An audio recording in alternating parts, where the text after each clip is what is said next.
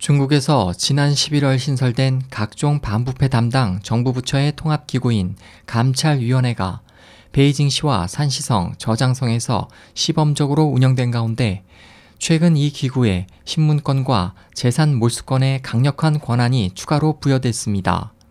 시진핑 중국 국가주석은 지난 10월 27일 폐막한 18기 6중 전에 제18차 중국 공산당 전국 대표대회 제6차 중앙위원회 전체 회의를 통해 시진핑을 핵심으로 한 당 중앙이라는 결정적 지위를 얻은 후 감찰위를 신설해 국가 감찰 체제에 대한 정치 개혁을 모색해 왔습니다.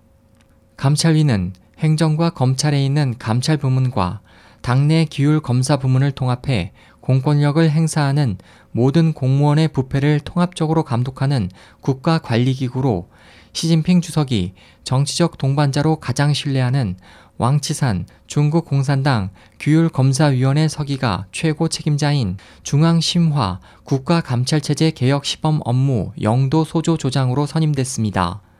27일 홍콩 영자지 사우스차이나 모닝포스트와 중국 관영신화통신은 중국 전국인민대표대회 전인대 상무위원회가 앞서 25일 발표한 지시문을 인용해 앞으로 공산당 중앙규율검사위원회 규율위와 별도의 사정기구인 전국 단위의 감찰위원회가 부패 의혹 관리에 대한 신문권을 갖게 된다고 밝혔습니다. 전인대 상무위원회의 이번 지시문에 따르면 특히 시범 운영 중인 새 감찰위는 관할 구역에서 재산을 추적 및 동결할 수도 있습니다.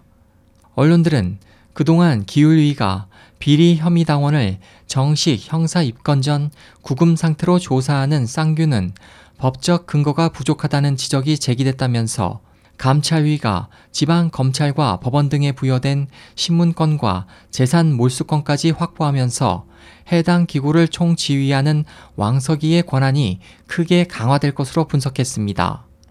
언론은 또 내년에 68세가 되는 왕석이의 감찰위를 통해 입지가 강화된 것에 대해 내년 19차 공산당 전국 대표대회에서 7상 8하 원칙에서 예외돼 유임될 가능성이 클 것으로 전망했습니다.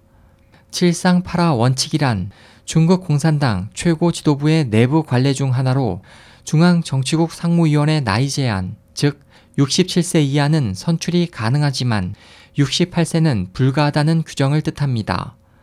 SOH 희망지성 국제방송 홍승일이었습니다.